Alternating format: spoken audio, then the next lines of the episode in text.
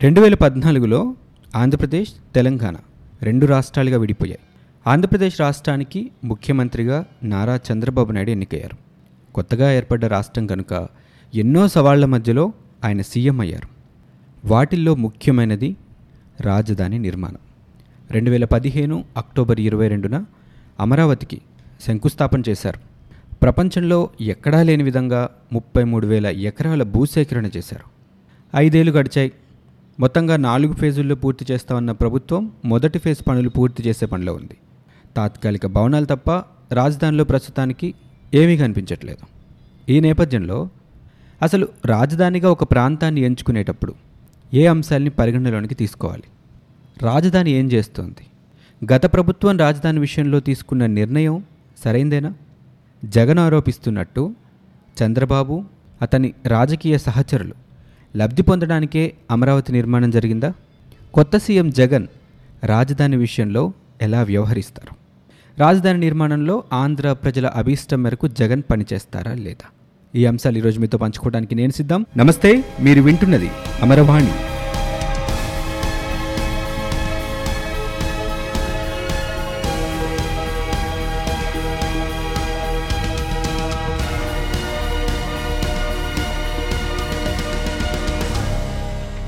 ఒక state government ఎక్కడ ఉండి పరిపాలన సాగిస్తుందో ఆ ప్రదేశాన్ని క్యాపిటల్ లేదా రాజధాని అంటారు. రాజధానిలో ప్రభుత్వానికి చెందిన అన్ని ఆఫీసులు ఉంటాయి. అంటే హైకోర్టు సీఎం ఆఫీస్ ఎమ్మెల్యే ఆఫీసులు ఇలాంటివన్నీ ఉంటాయి. ఇవన్నీ కూడా ఉమ్మడి ఆంధ్రప్రదేశ్లో హైదరాబాద్లో ఉండేవి. ఇప్పుడు రాష్ట్రం విడిపోయింది రెండు గవర్నమెంట్లు అయ్యాయి. కాబట్టి కొత్తగా ఏపీలో ఈ ఆఫీసులన్నీ కన్స్ట్రక్ట్ చేయాల్సి ఉంటుంది. సో ఒక రాజధాని కావాలి. దానికోసం కేంద్ర ప్రభుత్వం ఆంధ్రాలో రాజధాని నిర్మాణం కోసం ఏ ప్రాంతం అయితే బాగుంటుందో అధ్యయనం చేసి చెప్పడం కోసం శివరామకృష్ణన్ కమిటీని నియమించింది. ఆ కమిటీ రాష్ట్రం అంతా తిరిగింది కొన్ని సిఫార్సులు కూడా చేసింది. ఆ సిఫార్సులు ఏంటి అనేది నేను కాసేపట్లో చెప్తాను. కృష్ణా గుంటూరు ప్రాంతాల దగ్గర రాజధాని నిర్మాణం చేయాలని అయితే నిర్ణయించారు. రాజధాని నిర్మించాలంటే డబ్బులు కావాలి. భూమి కూడా కావాలి. మళ్ళీ భూమి కావాలన్నా కూడా డబ్బులు కావాలి. ల్యాండ్ ఎక్విజిషన్ కోసం ఒక స్కీమ్ని ఇంట్రడ్యూస్ చేశారు ఏపీ గవర్నమెంట్ ఎవరైతే రాజధాని నిర్మాణానికి భూమిస్తారో ప్రభుత్వం డెవలప్ చేసి ఎకరాకు పావు ఎకరాన్ని తిరిగి రైతుకి ఇస్తారు. అప్పుడు ఆ రైతులు ఆ డెవలప్ చేసిన ల్యాండ్ని అతికివ్వటం కానీ కమర్షియల్గా యూజ్ చేసుకోవటం కానీ ఇల్లు కట్టుకోవటం లాంటివి కానీ చేయొచ్చు. అంతేకాకుండా ల్యాండ్ని డెవలప్ చేసే వరకు కూడా ఎకరాకు ముప్పై వేల రూపాయల నుంచి యాభై వేల వరకు సంవత్సరానికి ఒక రైతుకి ఇవ్వడం జరుగుతోంది. ఇలాంటి స్కీమ్లో ముప్పై మూడు వేల ఎకరాల ల్యాండ్ని తీసుకోవడం అంటే మామూలు వ్యవహారం కాదు. ఈ పద్ధతి దేశంలోనే కాదు అసలు ప్రపంచంలోనే ఇదే ఫస్ట్ టైం అయితే రాజధాని నిర్మాణంలో భాగంగా ఈ ఐదేళ్ళలో అమరావతికి కొత్త కొత్త యూనివర్సిటీస్ వచ్చాయి. Inner ring road seed access road Mangalagiri IT park ఇలా చాలానే తీసుకొచ్చారు. ఏ రాజధాని నిర్మాణం అయినా సరే రోజుల్లోనో నెలల్లోనో పూర్తవడం చాలా కష్టం. సమయం ఖచ్చితంగా కావాలి. కానీ ఈలోపే రాష్ట్రంలో ఇంకొక కొత్త ప్రభుత్వం వచ్చింది. ఇప్పుడు కొత్త కొత్త వాదనలన్నీ కూడా తెర మీదకి వస్తున్నాయి. అసలు రాజధాని నిర్మాణానికి అమరావతి అనువైనది కాదు అని ఈ విషయాన్ని శివరామకృష్ణన్ కమిటీ చెప్పిందని కూడా కొంతమంది వాదిస్తున్నారు. అసలు శివరామకృష్ణన్ కమిటీ ఏం చెప్పింది? ఒక్కసారి చూద్దాం. రాజధాని నిర్మాణం కోసం ఇందాక చెప్పినట్టుగా కేంద్ర ప్రభుత్వం ఒక కమిటీని ఏర్పాటు చేసింది శివరామకృష్ణన్ కమిటీ. రాష్ట్రంలోని పదమూడు జిల్లాలు తిరిగి వెదర్ కండిషన్స్ ఎలా ఉన్నాయి? సామాజిక పరిస్థితులు ఏంటి ఆర్థిక పరిస్థితులు రాజకీయ పరిస్థితులు అభివృద్ధికి సంబంధించిన అసమానతలు వీటన్నిటినీ కూడా అధ్యయనం చేసి ఒక నివేదికనిచ్చింది. దాంట్లో కృష్ణా గుంటూరు ప్రాంతాలు రాజధాని నిర్మాణానికి అనువైనవి కావు అని చెప్పారు. ఎందుకంటే ఇక్కడి నేలంతా కూడా సారవంతమైంది పంటలు పండడానికి బాగా అనువైంది పెద్ద పెద్ద కట్టడాలు కట్టడానికి సరైంది కాదు అనేది వారి అభిప్రాయం. అలాగే నాయుడుపేట నుంచి ఇచ్చాపురం వరకు ఉన్న తీర ప్రాంతాన్ని భూకంప ప్రభావిత ప్రాంతంగా చెప్పింది. ఉత్తరాంధ్రలో విశాఖని పరిశీలించవచ్చని ఒక ఆప్షన్ ఇచ్చారు. కర్నూలు చిత్తూరు అనంతపురం కడపల్లో కూడా పెట్టుకోవచ్చని సూచించారు. ప్రకాశంలోని దోనకొండ ప్రాంతం లేదా రాయలసీమలోని ఏదైనా ఒక ఎత్తైన ప్రాంతాన్ని రాజధానిగా ఎంచుకోమని చెప్పింది శివరామకృష్ణన్ కమిటీ. అయితే రాష్ట్ర ప్రభుత్వం మాత్రం అమరావతిని కృష్ణా గుంటూరు ప్రాంతాల మధ్యలో ఉన్నటువంటి అమరావతిని రాజధానిగా నిర్ణయించింది. అమరావతి కూడా ఆంధ్రప్రదేశ్లోని అన్ని ప్రాంతాల వారికి రాకపోకలకు అనువుగా ఉన్న ప్రాంతం. ఇచ్చాపురం తిరుపతి అనంతపురం అలాగే పక్క రాష్ట్రాల్లో ఉన్న హైదరాబాద్ చెన్నై బెంగళూరుకి దగ్గరగా అన్ని రకాల రవాణాకు అనువుగా ఉన్న ప్రాంతం.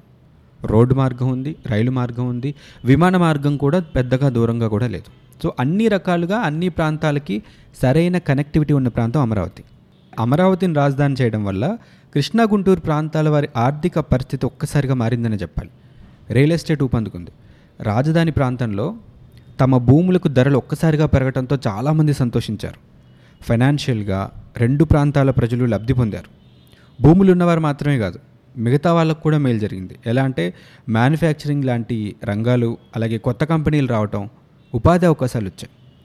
చారిత్రాత్మక నేపథ్యం ఉన్న అమరావతిని రాజధానిగా ఎన్నుకొని ఈ రెండు జిల్లాల ఆర్థిక స్థితిని మెరుగుపరిచింది రాష్ట్ర ప్రభుత్వం. అమరావతిని రాజధానిగా ప్రకటించకముందే ఆ విషయం తెలిసిన టీడీపీ నేతలు రైతుల్ని బెదిరించి తక్కువ ధరకే కొన్ని వేల ఎకరాల్ని కొనేశారు అని రియల్ ఎస్టేట్ స్కామ్ భారీగా జరిగిందని హెరిటేజ్ సంస్థ ఏకంగా పద్నాలుగున్నర ఎకరాలు కూడా కొనుక్కుంది అని చాలా ఆరోపణలు చేశారు వైఎస్ఆర్సీపీ నేతలు. అమరావతి నిర్మాణం విషయంలో కొన్ని తప్పిదాలు జరుగుతున్నాయి అని చెప్పి మొదటి నుంచి కొంతమంది రాజకీయ విశ్లేషకులు అభిప్రాయపడుతున్నారు. అవేంటంటే రెండు వేల ఎకరాల్లో కూడా అద్భుతమైన రాజధానులు ఈ ప్రపంచంలో ఉన్నాయి. అలాంటప్పుడు ముప్పై మూడు వేల ఎకరాలు సేకరించడం ఎందుకు అనేది మొట్టమొదటి వాదన. అలాగే కృష్ణా గుంటూరు ప్రాంతాలు పచ్చగా మూడు పంటలు పండడానికి అనువుగా ఉన్న ప్రాంతాలు. సో పచ్చగా పండే ప్రాంతాలని ఎందుకు పాడు చేయాలి? ఇంకొక చోట రాజధానిని అభివృద్ధి చేస్తే వ్యవసాయపరంగా మనం దెబ్బతినే అవకాశం ఉండదు కదా? అనేది ఇంకో ప్రశ్న. గతంలో మద్రాస్ హైదరాబాద్ విషయంలో ఏవైతే తప్పిదాలు జరిగాయో ఒకే చోట అభివృద్ధిని కేంద్రీకరించకుండా రాష్ట్రం అంతా కూడా అభివృద్ధిని వికేంద్రీకరించాలి అనేటువంటిది కూడా వాళ్ళు చెప్తున్నమాట. వాస్తవానికి అభివృద్ధి అమరావతిలో మాత్రమే జరగట్లేదు. మిగతా ప్రాంతాల్లో కూడా రాష్ట్ర ప్రభుత్వం అన్ని రకాలుగా అభివృద్ధి చేయడానికి పథకాలని ప్రణాళికల్ని రచించింది. అలాగే ఒకే చోట కనుక అభివృద్ధి కేంద్రీకృతం అయిపోతే భవిష్యత్తులో పర్యావరణ సమస్యలు ఇన్ఫ్రాస్ట్రక్చర్ సమస్యలు బాగా వస్తాయని శివరామకృష్ణన్ కమిటీ కూడా చెప్పింది. ప్రాంతీయ అసమానతలు కూడా పెరిగే అవకాశం ఉంటుంది. వ్యవసాయం దెబ్బతినే ప్రమాదం ఉంటుందనేది ఇంకొక వాదన. ఇక ప్రస్తుత విషయానికి వస్తే ప్రస్తుత ముఖ్యమంత్రి జగన్మోహన్ రెడ్డి రాజధాని విషయంలో నెగిటివ్గా కానీ అమరావతికి వ్యతిరేకంగా కానీ మాట్లాడింది లేదు. రాజధాని నిర్మాణానికి కావలసిన ప్రత్యేక హోదా కోసం కేంద్రాన్ని రీసెంట్గా జరిగిన నీతి ఆయోగ్ సమావేశంలో కూడా ఆయన అడిగారు. రాజధాని నిర్మాణంలో ఎన్నో అవకతవకలు ప్రాజెక్టులో స్కాములు కావలసిన వారికి కావలసిన ధరకి టెండర్లు ఇచ్చారని జగన్ ఆరోపిస్తున్నారు. భారీగా అవినీతి జరిగిందని ఆయన వాదన. ఏ శాఖలో ఎంత అవినీతి జరిగింది ఎలా జరిగింది ఎవరు తిన్నారు ఇక్కడ ఏ స్థాయిలో ఆపడం వల్ల ఎంత ఆదా అయింది ఈ డీటెయిల్స్ అన్నీ కూడా వెబ్సైట్లో పెడతామని పారదర్శకంగా పనిచేస్తామని ప్రజలందరికీ గత రాజకీయ నాయకులు నేతలు చేసినటువంటి అవినీతిని తెలిసేలా చేస్తామని జగన్ అంటున్నారు. దీనికోసం రివర్స్ టెండరింగ్ తెస్తామంటున్నారు జుడిషియర్ కమిటీ వేస్తామంటున్నారు. చూడాలి. జగన్మోహన్ రెడ్డి రాయలసీమ ప్రాంతానికి చెందినవాడు కాబట్టి రాజధాని రాయలసీమకి తరలిపోతుందేమో అన్న భయం కొన్ని వర్గాల ఆంధ్ర ప్రజలకు ఉన్నా కూడా అదేమంత సులువైన పని అయితే కాదు. ప్రతి జిల్లాని రాజధాని స్థాయిలో అభివృద్ధి చేస్తే మాత్రం ఆర్థిక సామాజిక అసమానతలు లేకుండా ఉంటాయి. అలాగే మేధావులు అభిప్రాయపడుతున్నట్టు అమరావతిలో మాత్రమే అన్ని నిర్మాణాలు అంతా డెవలప్మెంట్ అక్కడే కాకుండా అన్ని జిల్లాల్ని ప్రగతి పదంలో నడుపుతూ ఆర్థిక వనరుల్ని పెంచే దిశగా పనిచేస్తే బాగుంటుంది. నగరాన్ని నిర్మించవచ్చు కానీ ఎకానమీని నిర్మించలేం కాబట్టి ఆర్థిక వనరులు పెంచే దిశగా పనిచేయాలని కోరుకుందాం. మరో అంశంతో మళ్ళీ మీ ముందుకు వస్తుంది అమర్వాణి. నమస్తే.